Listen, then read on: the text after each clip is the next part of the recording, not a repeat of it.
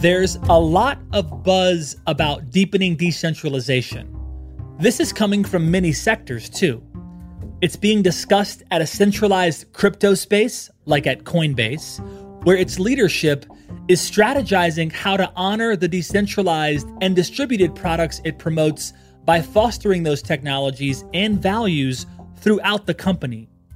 Additionally, as only a few social media companies have gathered so much power, the prospect of decentralization of the social media world is being raised as a potential counterbalance. There's also talk about how decentralization in the fintech arena is transforming the broader financial industry. Across an entire industry, decentralization might lead to more access for consumers as power disperses into a number of smaller organizations that are then able to hone in to serve underserved populations. In an individual company, decentralization may increase agility in some cases or empower leaders to innovate in the many castles they run as part of a greater kingdom. But decentralization is not necessarily a silver bullet for growth or for serving customers. This had become, over 15 years, a very decentralized distributed company. So there were seven or eight product groups six or seven go to market groups, six or seven delivery groups. And so it was super fragmented, super decentralized. And the number one thing you got to do if you want to scale and grow is you got to centralize some of those big functions. That's Steve Smith, the CEO of Zayo, a communications infrastructure company that ensures its customers have the fiber bandwidth they need to achieve their missions. Zayo is a respected company with a business model that's not going out of style, but it hit a wall in its own development. Find out on this episode of Business X Factors how Zayo centralized some functions while maintaining the spirit of its entrepreneurial culture. I'm Jeremy Bergeron, Vice President of Media Strategy at Mission.org. Welcome to Business X Factors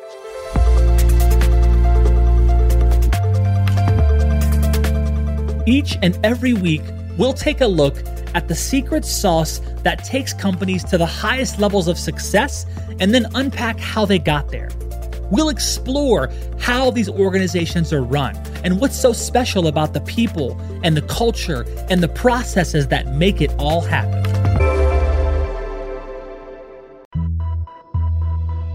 Question for you What do you think is the best use of technology?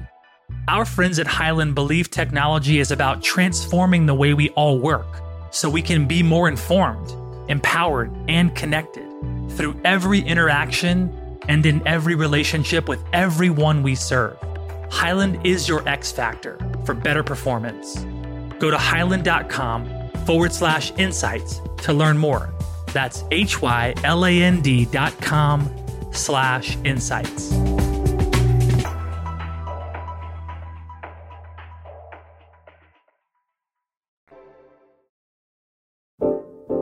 Steve's career journey began in the military, which was the start of opening up the entire world to him. I went to the military academy, went to West Point, and graduated in 79, and then uh, spent seven years in the military. You have a five year commitment out of, the, out of the academies. I ended up staying in two extra years because when I was a captain, I became a general's aide to the commander in chief of the Pacific. So that was a cool job at that time as a young captain, but it was all peacetime. It was 79 to 87. And then I got out and went into the civilian world at that point. Steve retired from the military more than 30 years ago, but the lessons he learned in his military career are still guiding him today, even in his wardrobe organization, which, by the way, is very impressive and is very much like my own perfectly ordered closet at home. I have a huge bias for accident and emergency. You know, when you're in the military, you're training to go defend the country, and lives are at stake. And so the sense of urgency is huge. So I took some of that with me. I probably brought my whole high standard that I have with me. If I brought you to my house and showed you my closet, Jeremy, you'd laugh. I got all my white shirts and my blue shirts. Everything's hung exactly apart. So I have a very disciplined way of thinking about it. But after 30 years in the commercial world, you adapt. The employee base today is much different than it was a decade ago and much different was a decade before that. It's not about me anymore. I'm at the end of my career. So authenticity and humility were two big things I learned that I've kept with me for a very long time. Steve's civilian career began at Ross Perot's outsourcing company, EDS. This 17 year experience, during which Steve was a country manager, took Steve and his family all over the world. They lived in Singapore, Hong Kong, New Zealand. After EDS, Steve took a job at HP and then at Equinix, where he served as CEO for a little over 10 years. And then a new opportunity presented itself at Zayo, an expanding communications infrastructure company in need of an outside perspective and a boost of energy. The thing that's so special about Zayo and the hook that drew Steve in is that it is literally connecting the world together. We connect the largest cell towers in the world that make 4G work and then 5G get enabled. We connect thousands of data centers around the world that move traffic all over the world. And we connect the biggest companies in the world that connect their buildings and their people. We're this connectivity tissue with fiber and services that sit on top of fiber to connect and densify networks. We're all about networks. We're all about making it easier to connect. And as you know, there's nothing faster than the speed of light. So fiber is super unique in that it's there's nothing on the horizon that can disrupt fiber. Many CEOs come to work every day worried about what, what technology that's coming out next could disrupt my business model. The great thing about this business model, and one of the unique things of why I ended up agreeing, I knew the culture, I knew the people, I knew the customer base was very strong. I knew that the core of the business model, the fiber that connects all these things, there's just nothing on the horizon that's going to disrupt the speed of light. And now the services you're layering on top of this is going to change here as we go to the next generation. We're going to become more software enabled. We're going to become easier to consume with our customers and we're going to develop proprietary capability that we're going to take out to the market to, to make it easier for our customers to move their data around the world. Steve doesn't have concerns that Zayo's offerings will be disrupted due to new technology, but he does have to manage a large company that's grown over the years due to an integration of 46 acquisitions. This is a 15 year old company that was built on the back of 46 acquisitions. So this was a roll up where they bought companies that were providing connectivity all over the major metros in the US. And then they expanded into acquisitions that put them into Europe. But in the US, after 15 years of, of rolling up the industry, outside of what the big wireless guys had, Verizon, AT&T, Mo, and Sprint. Of course, T-Mo and Sprint had merged. So it's down to three wireless carriers, and the government has sponsored a fourth one that's that's building a new wireless carrier. That's a company called Dish. So there's four big wireless providers in the US, which are four of our biggest customers. So the focus at, at, Zayo used to be acquire these orphan networks of broadband operators across the country, yeah. consolidate them into this kind of larger network. And they did integrate. Right. Everybody speaks Zayo. And even after mm-hmm. 46 mm-hmm. acquisitions, a logical question, Jeremy, would be how many cultures are there? 46. Right they did a really good job integrating and synergizing the people, the assets, and the culture. Zayo's acquisition model was vital to the company's growth, but perhaps even more impressive was its ability to seamlessly fold these acquired companies into the existing Zayo culture. So, if it was all working so well, what was the problem? Why did Zayo end up knocking on Steve's door for guidance? my predecessor, Dan Caruso, who is known in the industry as Mr. Fiber, we had a great relationship when I was running a company called Equinix, which became the largest data center business in the world. And so Zayo did a lot with us, and we sold to them, they sold to us. So Dan and I have had a decade old relationship and had mutual respect and really knew each other quite well. So when this company was public for quite a while, started out obviously as private, went public in 2014, I think late 2019, it started to sputter a little bit. And so they were doing their quarterly earnings calls, had a t- couple tough quarters. And at that time, Dan and the board had reached out to me when it was public and asked me if I would consider joining the board. That conversation trickled into Would you ever consider running another company? And it, it trickled into March of 20 when it got taken private by two of the biggest infrastructure funds, DigitalBridge and EQT. And Dan stayed with the business when it went from public to private for about seven months. They reached back out to me in September of 20 and said, we found out that you and Dan had talked about a year ago. And uh, would you be open to making a change? Dan would step away from this if you would come in. He won't step away for anybody else. And again, that was a little bit of relationship. I knew both investors, and one thing led to the next. In October of late October of 20, I did step in as a CEO, and Dan stepped away.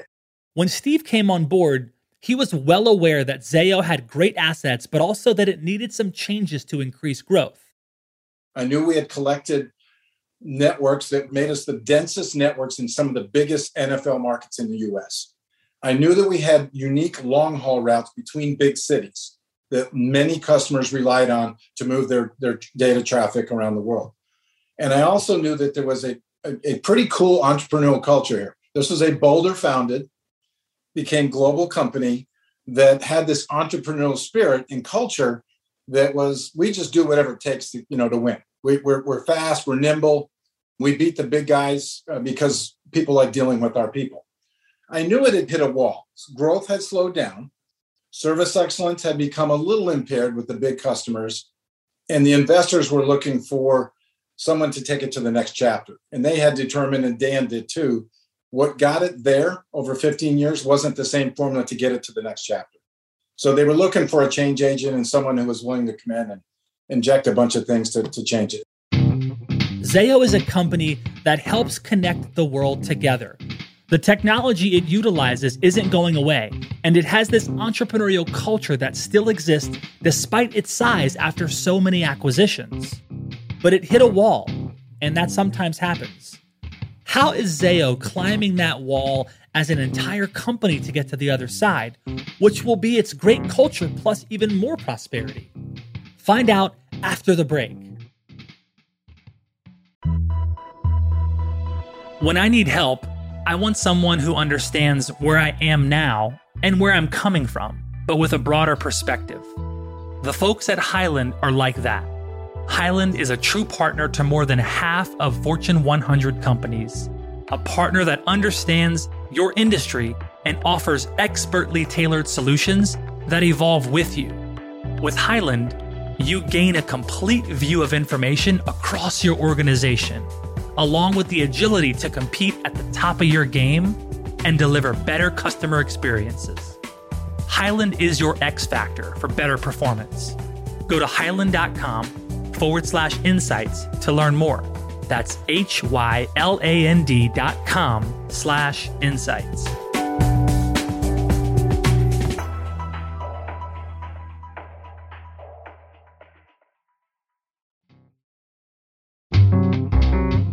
Steve had recently taken the reins and was eager to start injecting fresh ideas into Zayo. He brought an awareness that part of becoming a company that customers really want to deal with starts with listening to them.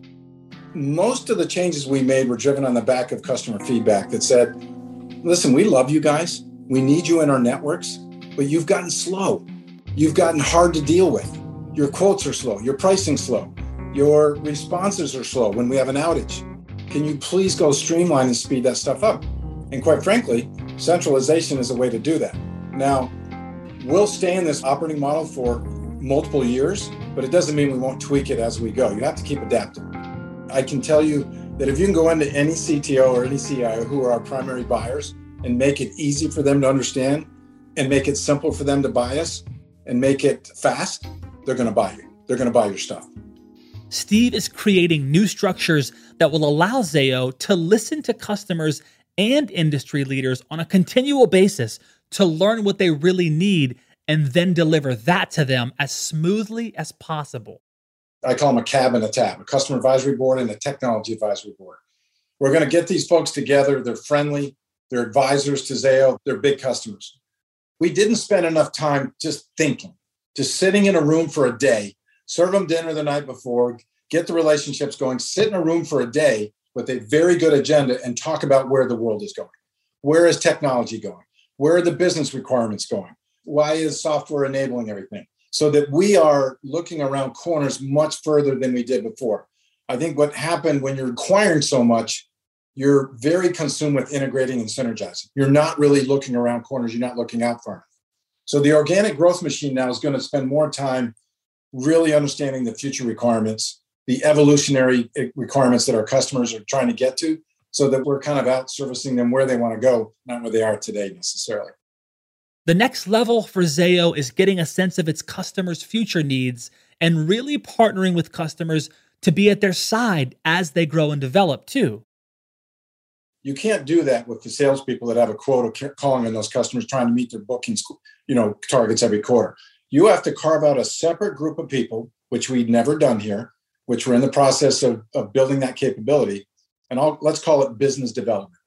We're actually going in and talking to them about the future. And so that business development capability is the engine that's going to help us do customer and, and uh, market sensing. And you have to do that because if you, I'm not worried about technology disrupting us because of the business model. I am worried about where is the next set of requirements going as the world continues to get more connected and what, what are the products and services that we need to innovate on. It's easier to do when it's centralized under one leader. So everybody's walking in the same direction. I don't have five different regions doing five different product developments. I've got one organization now, and we are really starting to pick up the pace on innovating at a higher rate. We'll start doing patents, we'll start doing copyrights. We didn't have much of that here. With 15 years, and we've, we've, we've done some pretty cool stuff at Zayo. Little or no copyright, little or no patent. We are doing some unique things today that we can copyright and patent, and we'll start doing that because we're centrally running it, and there's just more a chance to, to you know to think. The question for Zayo is how do you centralize in order to better deliver for customers, but not lose the great culture at the company that existed before? We want to leverage this unique network that we've accumulated, and it's super unique in certain segments of it.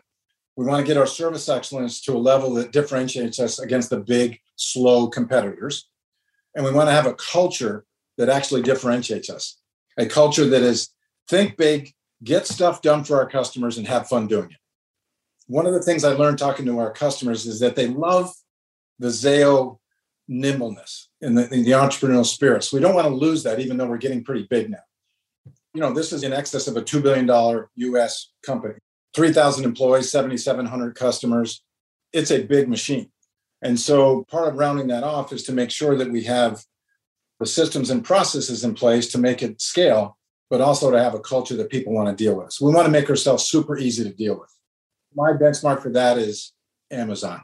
When Amazon was built, whatever, 15, 16 years ago, you hit one button and you can get all kinds of stuff delivered to you. I'm not so sure we'll get to, to a one button solution, Jeremy, but we're working on the concepts that make those great companies that are really easy to deal with, fast, and people like dealing with them.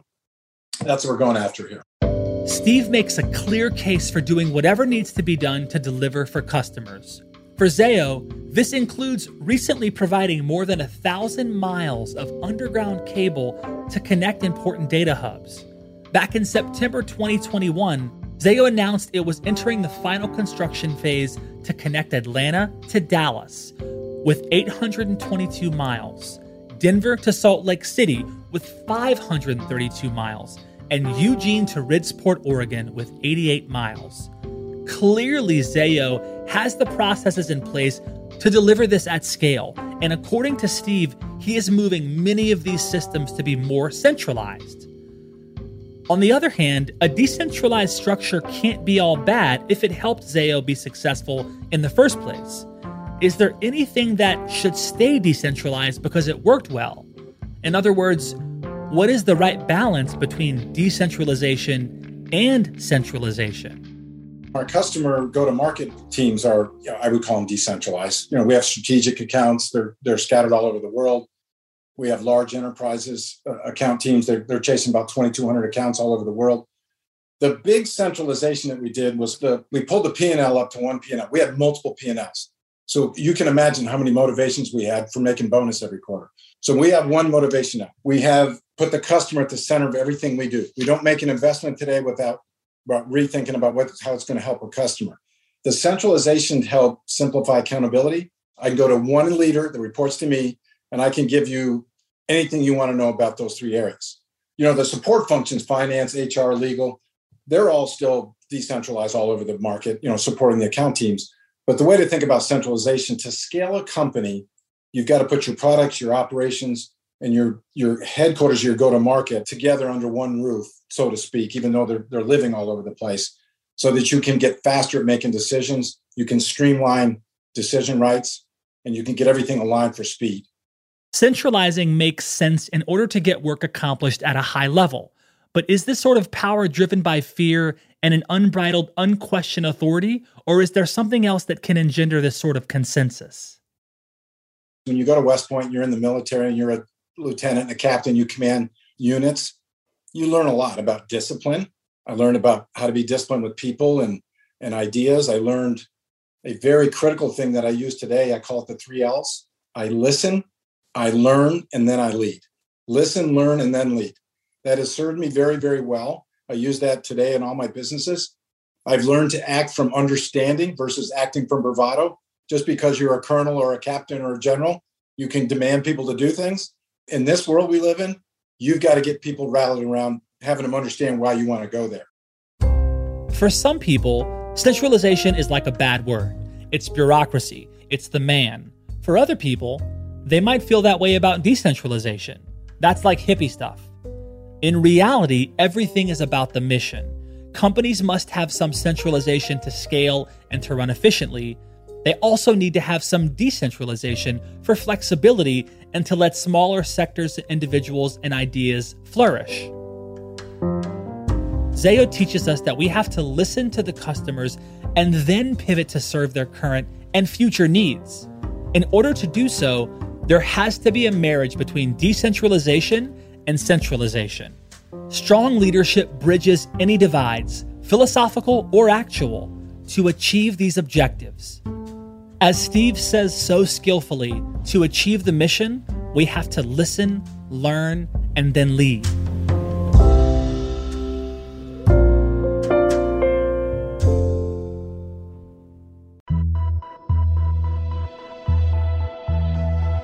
I don't know about you, but when I have a decision to make, I look for information. I may look through emails, documents, photos, and files in multiple places. And if I'm lucky, I find what I'm looking for.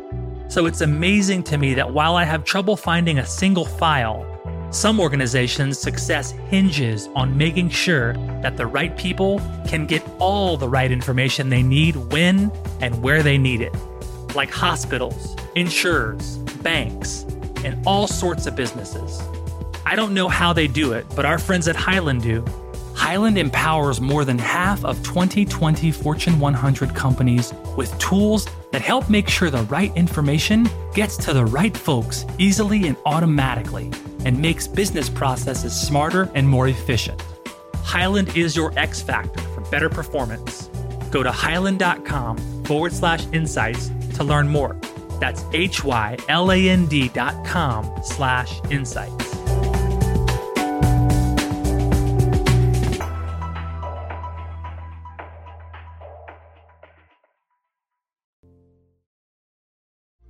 You've been listening to Business X Factors, created and produced by our team here at mission.org and brought to you by Hyland. Are you enjoying this show? If so, I would be so grateful if you rated and reviewed us on Apple Podcasts, as this helps ensure that more listeners like you find this show and lets me know how I'm doing. If you enjoyed this episode and you want to dive deeper into the topics discussed, be sure to check out the resources section of our show notes where we've included helpful links, articles, and books, including any stats or stories referenced in this episode. Thank you so much for listening. I'm Jeremy Bergeron, and I'll catch you next time on Business X Factors.